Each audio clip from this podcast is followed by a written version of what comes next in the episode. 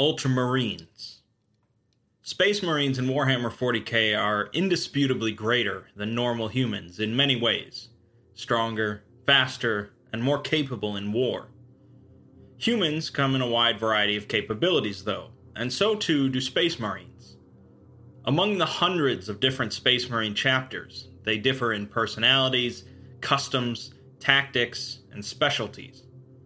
Perhaps the most famous Space Marine chapter are the Ultramarines, an honorable and disciplined group that have taken a place at the forefront of Warhammer 40k, for better or worse. This video will give a brief examination of the Ultramarines, their history, their customs, and how they wage war.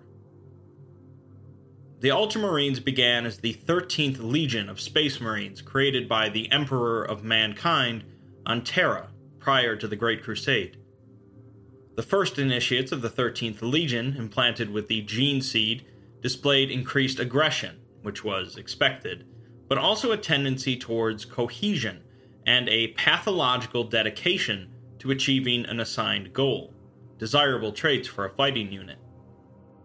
These first Space Marines of the 13th were taken from various warring tribes and clans on Terra during the Unification Wars that were brought to the edge of annihilation before recruitment. By the start of the Great Crusade, the 13th Legion was around 8,000 Space Marines strong, and they distinguished themselves from the other legions through displays of discipline and determination, making them well suited for working in multiple theaters of war, as well as working with other legions. They showcased a highly practical form of warfare that focused on tried and true strategies and minimizing casualties. Because of this, and partly due to the purity of the Legion's gene seed, their numbers blossomed to roughly 33,000 within 35 years of the Crusade. But they still had not found their Primarch. Each Legion of Space Marines had been created partly using the genetic material of one of the 20 Primarchs, the superhuman sons of the Emperor. The Primarchs were meant to lead their respective legions as shining examples, but they were scattered across the galaxy by the Chaos Gods. The Great Crusade had found a number of Primarchs so far, but not the 13ths Roboute Guilliman. Guilliman had landed on the bleak world of Macragge, a distant planet still occupied by humans. He was adopted by a local nobleman, and by the age of 10, had mastered everything the teachers of Macragge could teach him. Guilliman's foster father was killed during a coup, leading Guilliman to assume the mantle of leadership, reforming Macragge into a flourishing and united civilization. By this point, the Emperor of Mankind had heard of the incredible man on Macragge, and before long, Guilliman was brought back into the fold of the Imperium, assigned to lead the 13th Legion. The 13th Legion welcomed their Primarch with open arms, invigorated by his vision and his analytical mind. Macragge was made the headquarters of the 13th Legion, and the subsector of space and planets around Macragge became known as Ultramar, a network of worlds designed to serve and supply the Legion. The 13th Legion was already an organized and disciplined unit, but under Guilliman's leadership, they became even more structured, controlled, and analytical. The Legion unified their colors, adopted a new symbol, and became known as the Men of Ultramar, or the Ultramarines. The Ultramarines were a potent force of the Great Crusade, liberating more worlds than any other Primarch's forces, according to some records. Guilliman's desire for organization meant that worlds conquered by Ultramarines were left with stable governments, creating solid supply lines along his conquests. Guilliman's rapid conquests also meant that they had the largest stock of new Space Marine recruits to choose from, blossoming their numbers to larger than any other legions, at more than 250,000 Ultramarines. This massive number would be cut down, however, along with the rest of the Imperium, during the events of the Horus Heresy. Although the Ultramarines weren't internally torn apart by betrayal, they were ambushed by traitors in a conflict known as the Battle of Calth. Horus, the traitor war master of the Imperium, had his eyes set on Terra and the Emperor, and so he proceeded to lure as many loyalist space marines away from Terra as possible. Knowing that not many of Guilliman's men, nor Guilliman himself, would be swayed, Horus lied to him and sent him and his legion far from Terra, telling him to prepare for an orc invasion that was massing. The Ultramarines were to meet with the Word Bearers Legion, who, unbeknownst to them, were a traitor legion with a long standing grudge against the Ultramarines.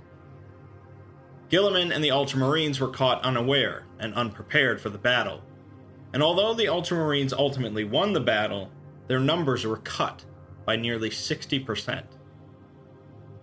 In the end, the Ultramarines arrived at Terra after Horus's death, but as they were still one of the most capable functioning legions, they were instrumental in keeping the Imperium together in the aftermath. Guilliman was appointed the Lord Commander of the Imperium, and assisted in reforming the imperial government, as well as reforming the Space Marine legions into much smaller chapters. This decree, along with many other guidelines for how Space Marines should operate, was written in a great tome called the Codex Astartes.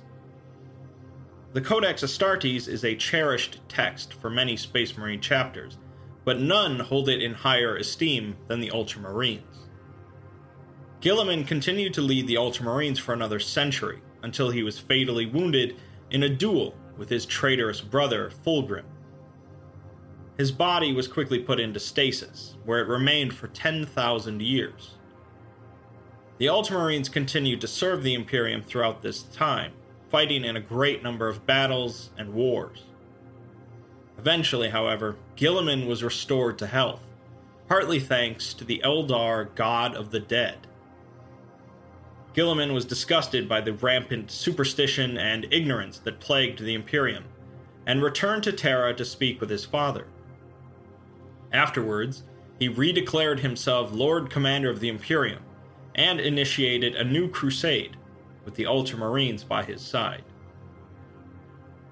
So, if there's really one clear thing to take from the Ultramarines' history, is their dedication to discipline, which is pretty much built into their genes. This predisposition towards order was only intensified with Guilliman's teachings in the Codex Astartes. To them, the Codex Astartes is not just a set of rules, but instead it represents the entire concepts of discipline and order, the things they believe separate them from the traitors. Because of this, any ultramarine deviating from the Codex is treated as a heretic, sent on a suicide mission against the forces of chaos. Their commitment to organization and utilizing tried and true battle strategies is both a strength and a weakness, however. While their expertise in familiar situations allows them to win many battles with far less casualties than some other chapters might, this inflexibility can be disastrous in certain scenarios, such as the Battle of Calth or their first encounter with Tyranids. Ultimately, though, the Ultramarines are an incredibly capable chapter, and accounts of the numerous wars they've waged could fill entire series of videos.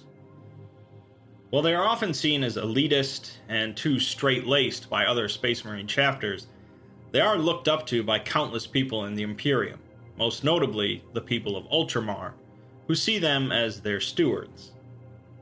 For this reason, the Ultramarines are never short on new recruits, and due to the size of their legion after the Horus Heresy, many chapters of Space Marines can claim lineage to the Ultramarines. Within the 40k community, Ultramarines don't enjoy quite as much love, but they are often seen as the mascots of the franchise, their blue armor an easily recognizable image. Love them or hate them, Ultramarines embody many of the greatest concepts of Space Marines even if that tends to make them a bit uninteresting.